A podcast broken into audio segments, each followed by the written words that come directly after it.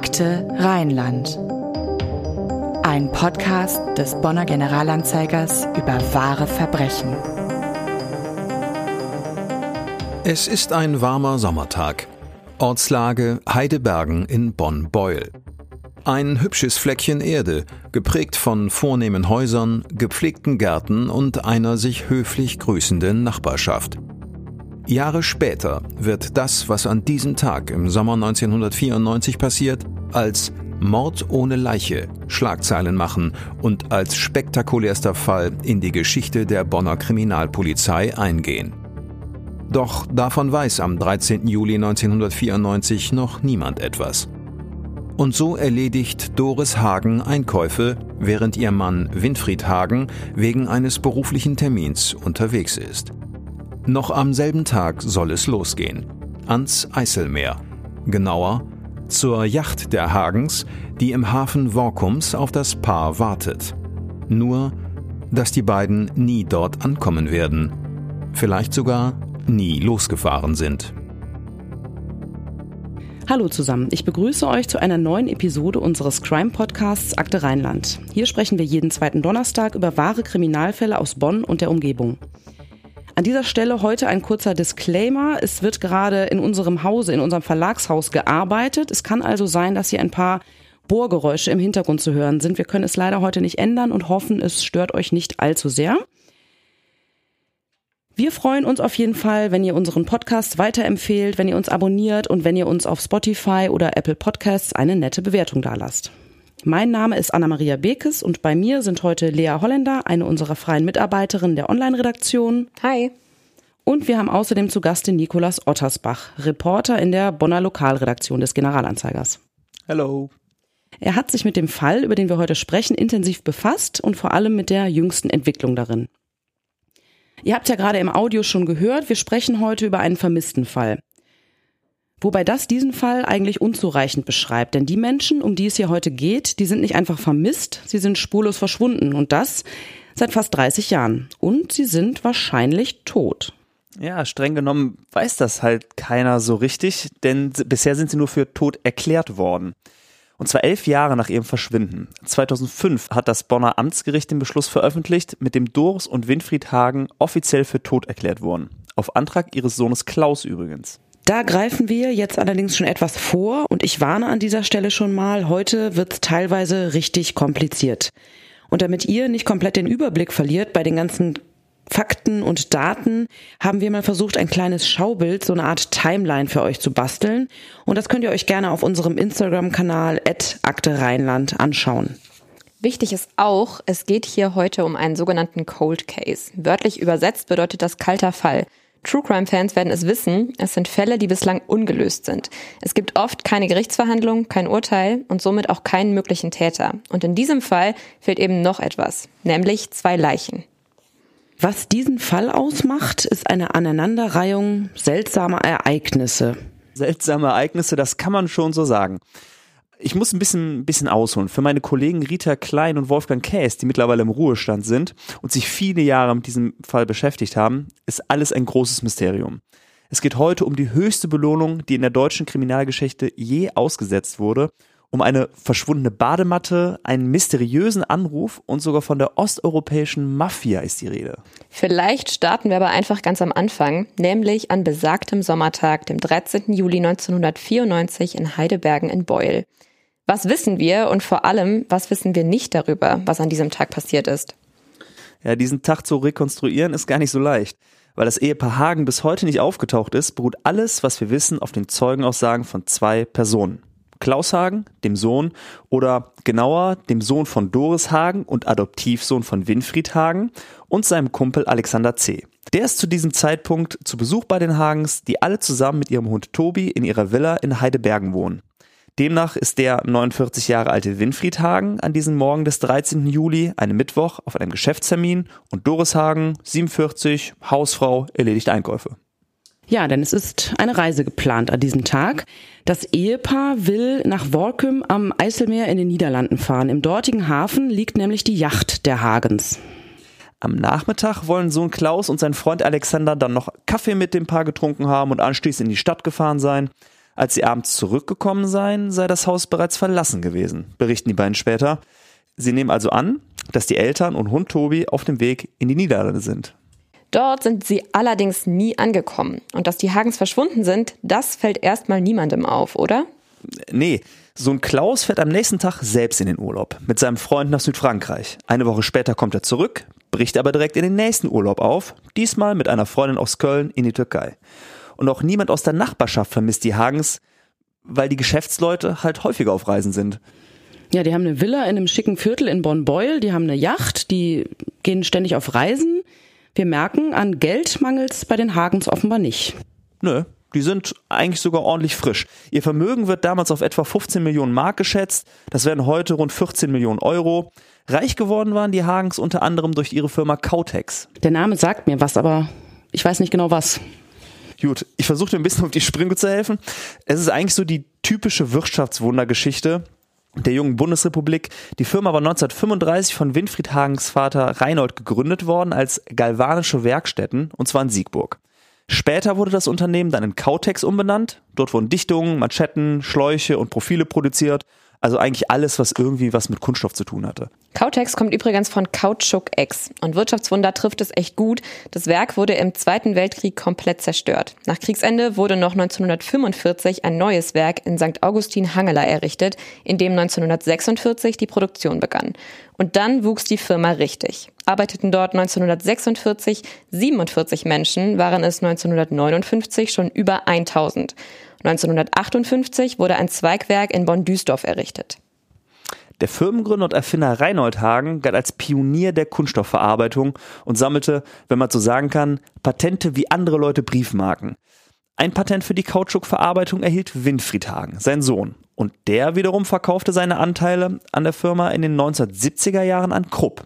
Heute hat Kautex mehr als 6000 Mitarbeiter weltweit und gehört zum Textron-Konzern, der unter anderem Kunststofftanks für Autos fertigt. Okay, die Hagens sind also reiche Leute, würde ich sagen. Kommen wir aber erstmal zurück zum Verschwinden des Ehepaars im Sommer 1994. Davon bemerkt also erstmal niemand was. Wie lange geht das so? Als Klaus Hagen aus seinem zweiten Urlaub in der Türkei zurückkommt, schreiben wir schon den 8. August. Und das Haus der Hagens steht immer noch leer. Jetzt müsste man meinen, dass Klaus Hagen sofort zur Polizei geht und seine Eltern als vermisst meldet. Das passiert aber wiederum erst eine Woche später. Am 16. August erstattet er Vermisstenanzeige bei der Polizei in Bonn. Was wir eben gehört haben, das ist also Klaus Hagens Version des 13. Juli und der wenigen Wochen danach. Im Lauf der Ermittlungen wird aber klar, dass es einige Gründe gibt, die gegen diese Version der Geschehnisse sprechen. Was die Polizei findet, sorgt sogar dafür, dass Klaus Hagen drei Monate später zum Hauptverdächtigen wird. Aber wer ist dieser Klaus Hagen überhaupt? Ja, Klaus Hagen ist zu diesem Zeitpunkt 28 Jahre alt und studiert Betriebswirtschaftslehre. Wir wissen außerdem, dass er Autoliebhaber ist und er ist Alleinerbe des Vermögens seiner reichen Eltern. Der damalige Sprecher der Bonner Polizei erklärt im August 1994 auf Anfrage unserer Redaktion, also des Generalanzeigers, Hinweise auf ein Gewaltverbrechen lägen nicht vor. Das soll sich allerdings dann schnell ändern. Am 2. September stellt aber erstmal ein Großaufgebot der Polizei das Anwesen der Hagens auf den Kopf. Ja, Klaus hatte bei seiner Vermisstenanzeige erklärt, dass zwei Reisetaschen, ein Schminkkoffer, Reisepässe und Kreditkarten fehlten. Was allerdings seltsam ist, die drei Wagen der Hagens, ein Audi 100, ein Mercedes und ein VW-Bus, stehen unangerührt in der Garage rum. Mittlerweile stellt man sich dann doch die Frage, ist das Ehepaar überhaupt zu dieser Reise, die es angeblich geben sollte, aufgebrochen? Gleichzeitig werden auch Ermittler im Allgäu und den Niederlanden aktiv. In Oberstdorf im Allgäu hat das Paar nämlich ein Ferienhaus.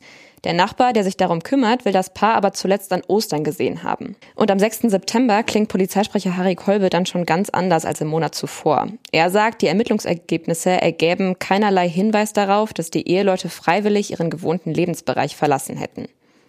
Ja, und jetzt wird auch die Öffentlichkeit eingeschaltet. Die Polizei verteilt rund 500 Flugblätter. Die Staatsanwaltschaft spricht 3000 Mark Belohnung für nützliche Hinweise aus. Verwandte und Freunde des Paares legen nochmal weitere 12.000 Mark drauf. Aber das Ergebnis ist enttäuschend. Und das Erstaunliche vom Sohn Klaus Hagen ist mittlerweile offenbar keine Hilfe mehr für die Ermittlungen zu erwarten. Nee, gar keine mehr. Der ist zu diesem Zeitpunkt nicht mehr kooperationsbereit und schweigt gegenüber der Polizei. Und spätestens hier zweifeln die Beamten endgültig an der Version, die Klaus Hagen ihnen erzählt hat. Im Oktober 94 leitet die Staatsanwaltschaft ein Ermittlungsverfahren gegen Klaus Hagen wegen des Verdachts der Beteiligung an einem Tötungsdelikt ein. Er ist jetzt Hauptverdächtiger im Fall seiner Eltern. Inzwischen sind die Ermittler davon überzeugt, dass die angeblich geplante Reise der beiden eine falsch gelegte Spur sein könnte. Vielleicht wollten die Hagens also nie wirklich in den Urlaub fahren. Und nach ihrem Verschwinden fand die Polizei nach eigenen Angaben eine klinisch reine Villa vor. Und persönliche Gegenstände, die das Ehepaar nach Aussagen von Freunden immer auf Reisen mitnahm, fand man zurückgelassen im Haus. Ja, und diese Merkwürdigkeiten, die hören auch nach dem Verschwinden des Paares nicht auf. Denn zwei der drei Autos der Hagens, die im August noch in der Garage gestanden hatten, wir haben es eben gehört, die sind inzwischen weg. Aber erst zwei Jahre später, im August 1996, gibt die Bonner Kripo dann mal Einblicke in ihre Ermittlungen vom Sommer zwei Jahre zuvor. Am 2. September 1994 klingelt das Telefon von Klaus Hagen. Auf dem Anrufbeantworter ist die Stimme einer Frau zu hören. Sie hat einen osteuropäischen Akzent und spricht von einer nicht eingehaltenen Vereinbarung gegenüber einer russischen Firma. Die Leute dieser Firma hätten vergeblich in Warschau gewartet und fordern nun finanzielle Wiedergutmachung. Tage später geht der Rolls-Royce des Sohns in einer Werkstatt in Leverkusen in Flammen auf. Bis heute konnten weder die Identität noch die Beweggründe der Anruferin geklärt werden. Im Oktober 1994 fährt Klaus Hagen mit dem Audi seiner Eltern nach Budapest und meldet ihn dort als gestohlen. Ermittler halten es für möglich, dass auch das eine falsch gelegte Spur sein könnte. Verwandte und Freunde des Paares erhöhen die ausgesetzte Belohnung auf 100.000 Mark und schalten einen Privatdetektiv ein. Beides ohne Erfolg. Mittlerweile befürchtet man, die osteuropäische Mafia könnte etwas mit dem Verschwinden der Hagens zu tun haben. Das mag jetzt echt weit hergeholt klingen, aber es ist halt echt so. Winfried Hagen tätigte regelmäßig Immobiliengeschäfte in Polen und Klaus Hagen handelte da halt mit Autos und allen möglichen Karren.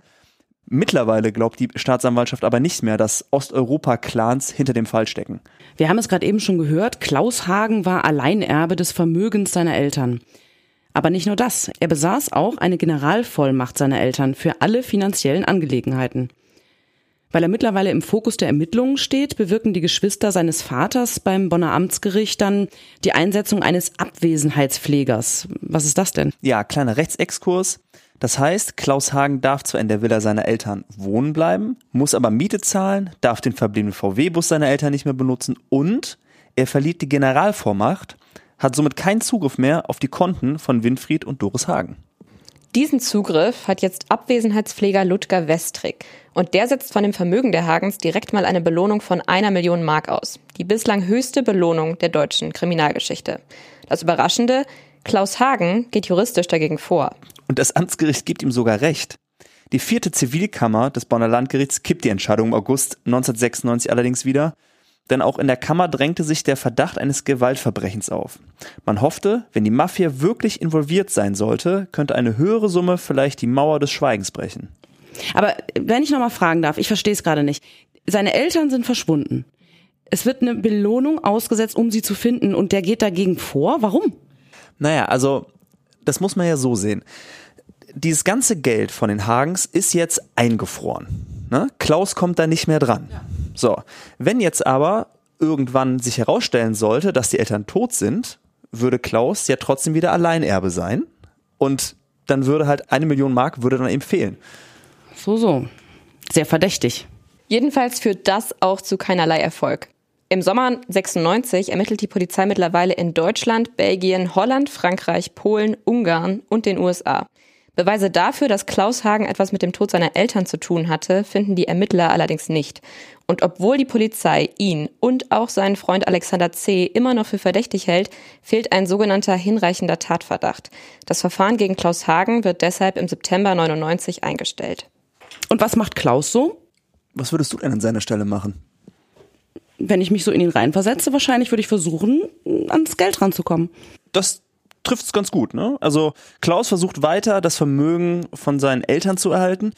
Im April 2001 scheitert er damit aber auch in dritter Instanz vor dem Oberlandesgericht in Köln.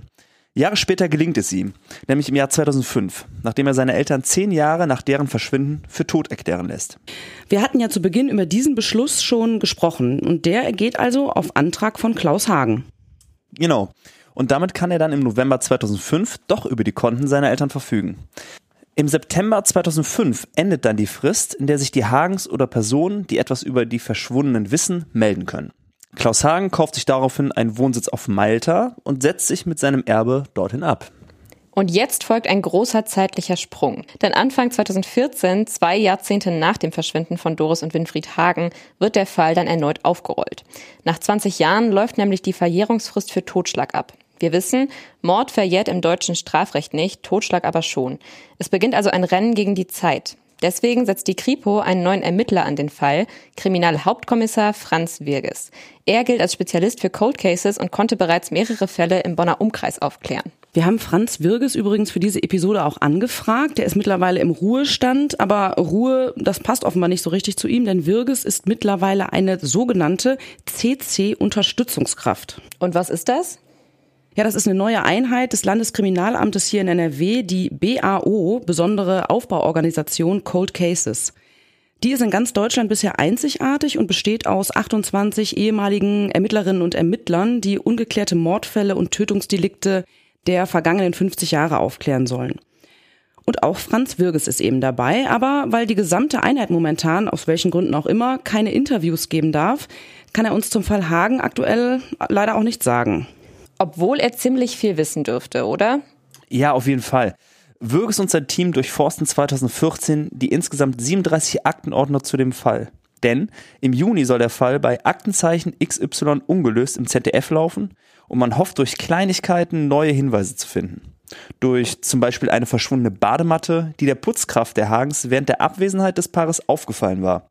Oder die neue Handtasche von Doris Hagen, die sie bei zukünftigen Reisen eigentlich mitnehmen wollte. Oder die beiden Fahrzeuge, ein unbekannter roter Golf und ein Jeep, die ein Jogger am Abend des 13. Juli 1994 vor der Villa gesehen haben will. Und so sitzt Franz Wirges am 11. Juni 2014 bei Aktenzeichen XY ungelöst und erzählt vom vermissten Fall des Ehepaars Hagen. Das Ergebnis dieser Sendung ist aber leider recht ernüchternd. Etwa 20 Hinweise erreichen die Kripo nach der Ausstrahlung der Folge. Das ist für Aktenzeichen XY ungelöst ehrlich gesagt recht wenig. Manchmal reichen aber ja ein paar wenige gute Hinweise schon aus. In diesem Fall zumindest deuten Zuschauer auf ein Gewerbegrundstück der Hagens in Meckenheim. Bereits vor der Sendung hatte die Kripo Bonn in Betracht gezogen, das Grundstück näher zu untersuchen. Die Leichen der beiden fehlen ja immer noch und die Polizei vermutet sie auf eben dem besagten Grundstück. Das ist zu dem Zeitpunkt allerdings schon verpachtet. Die Ermittler sehen sich jetzt in ihrem Verdacht bestätigt und stellen das Grundstück auf den Kopf. Aber auch der Einsatz von Kleinbaggern, Spürhunden und Ultraschalltechnik führt zu nichts, rein gar nichts. Aber egal mit wem man im Hintergrund darüber spricht, inoffiziell erzählt fast jeder, dass Klaus Hagen etwas mit dem Verschwinden seiner Eltern zu tun hat. Aber es gilt, wir wissen, die Unschuldsvermutung, auch in scheinbar für viele eindeutigen Fällen. Jetzt sind mehr als sieben weitere Jahre vergangen. Was ist denn in dieser Zeit noch passiert im Fall der Hagens? Auch wenn man das nicht glauben mag, aber es gab noch einigen Rummel um das Erbe der Hagens, beziehungsweise genau um das Erbe des Vaters von Doris Hagen, das war also der Opa von Klaus Hagen. Dieser Großvater hatte seinem Sohn, dem Bruder von Doris, am 12. Dezember 1974 als Vorauserbe seinen Immobilienbesitz in St. Augustin übertragen und ihn per notarieller Urkunde dazu verpflichtet, Doris Hagen bzw. deren Erben nach seinem Tod zehn Jahre lang monatlich 1000 Mark als Ausgleich zu zahlen. Im Mai 1992 starb der Großvater dann. Doris Hagens Bruder, also Klaus Onkel, versichert direkt nach dem Tod seines Vaters einen Dauerauftrag eingerichtet zu haben, und zwar in Höhe von 2500 Mark, weil er das mit seinem Vater kurz vor dessen Tod vereinbart hatte. Dieses Geld ging dann bis 1994 erst an Doris und nach deren Verschwinden, so der Onkel, auf das Konto von Klaus Hagen. Er habe nämlich zu seinem Neffen gestanden, obwohl dieser unter Verdacht geraten war. Ja, aber Klaus Hagen bestreitet, dass er dieses Geld bekommen hat, oder? Ja, er sagt, Er hat das Geld nicht bekommen und fordert unter Berücksichtigung des Wertverfalls des Geldes seit 1974, wir haben ja gerade schon mal so ein bisschen rumgerechnet, wie viel das dann ist, nun für zehn Jahre die gesamte Summe 107.371 Euro.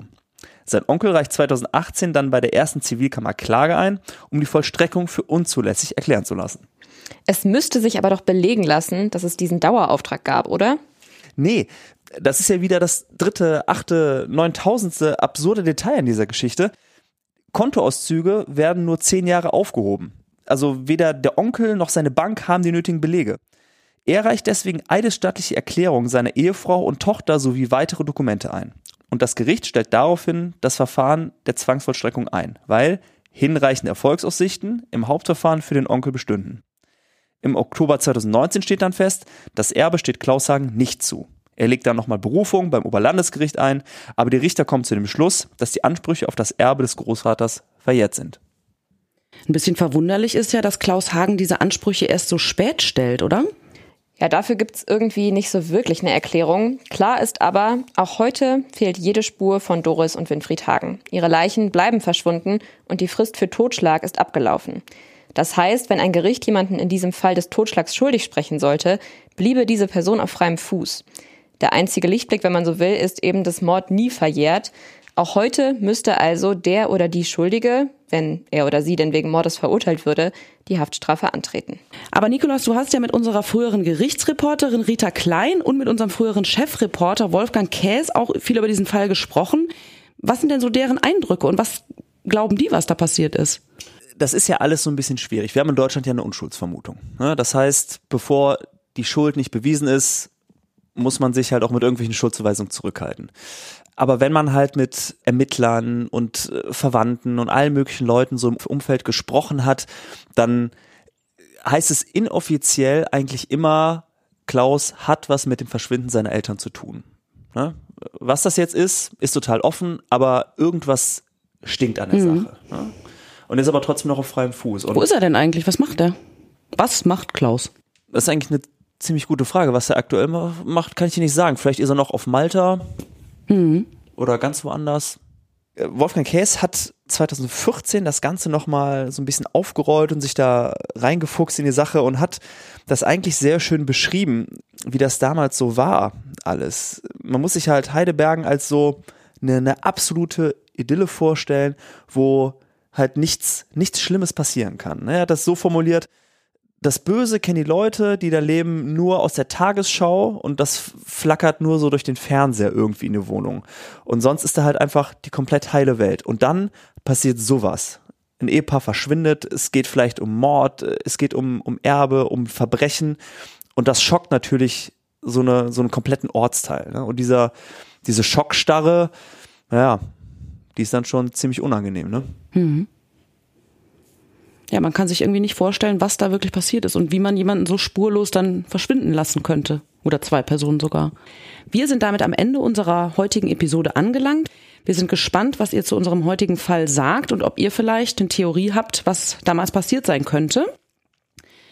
Ich habe es am Anfang schon gesagt, hinterlasst uns gerne eine nette Bewertung, schreibt uns gerne einen Kommentar oder eine Nachricht über Instagram oder per Mail an podcast.ga.de und hört natürlich auch beim nächsten Mal wieder mit rein. Euch beiden auch vielen Dank, Lea und Nikolas, dass ihr dabei wart. Sehr gerne. Und Tschüss. bis dann. Tschüss. Tschüssi. Das war Akte Rheinland. Der GA-Podcast zu Kriminalfällen aus Bonn und der Region. Akte Rheinland ist eine Produktion der GA Content GmbH. Redaktion und Produktion Anna-Maria Bekes und Andreas Deik. Sprecher Daniel Dähling und Martin Busch. Intro und Outro Charlotte Pekel. Grafik Sabrina Stamp.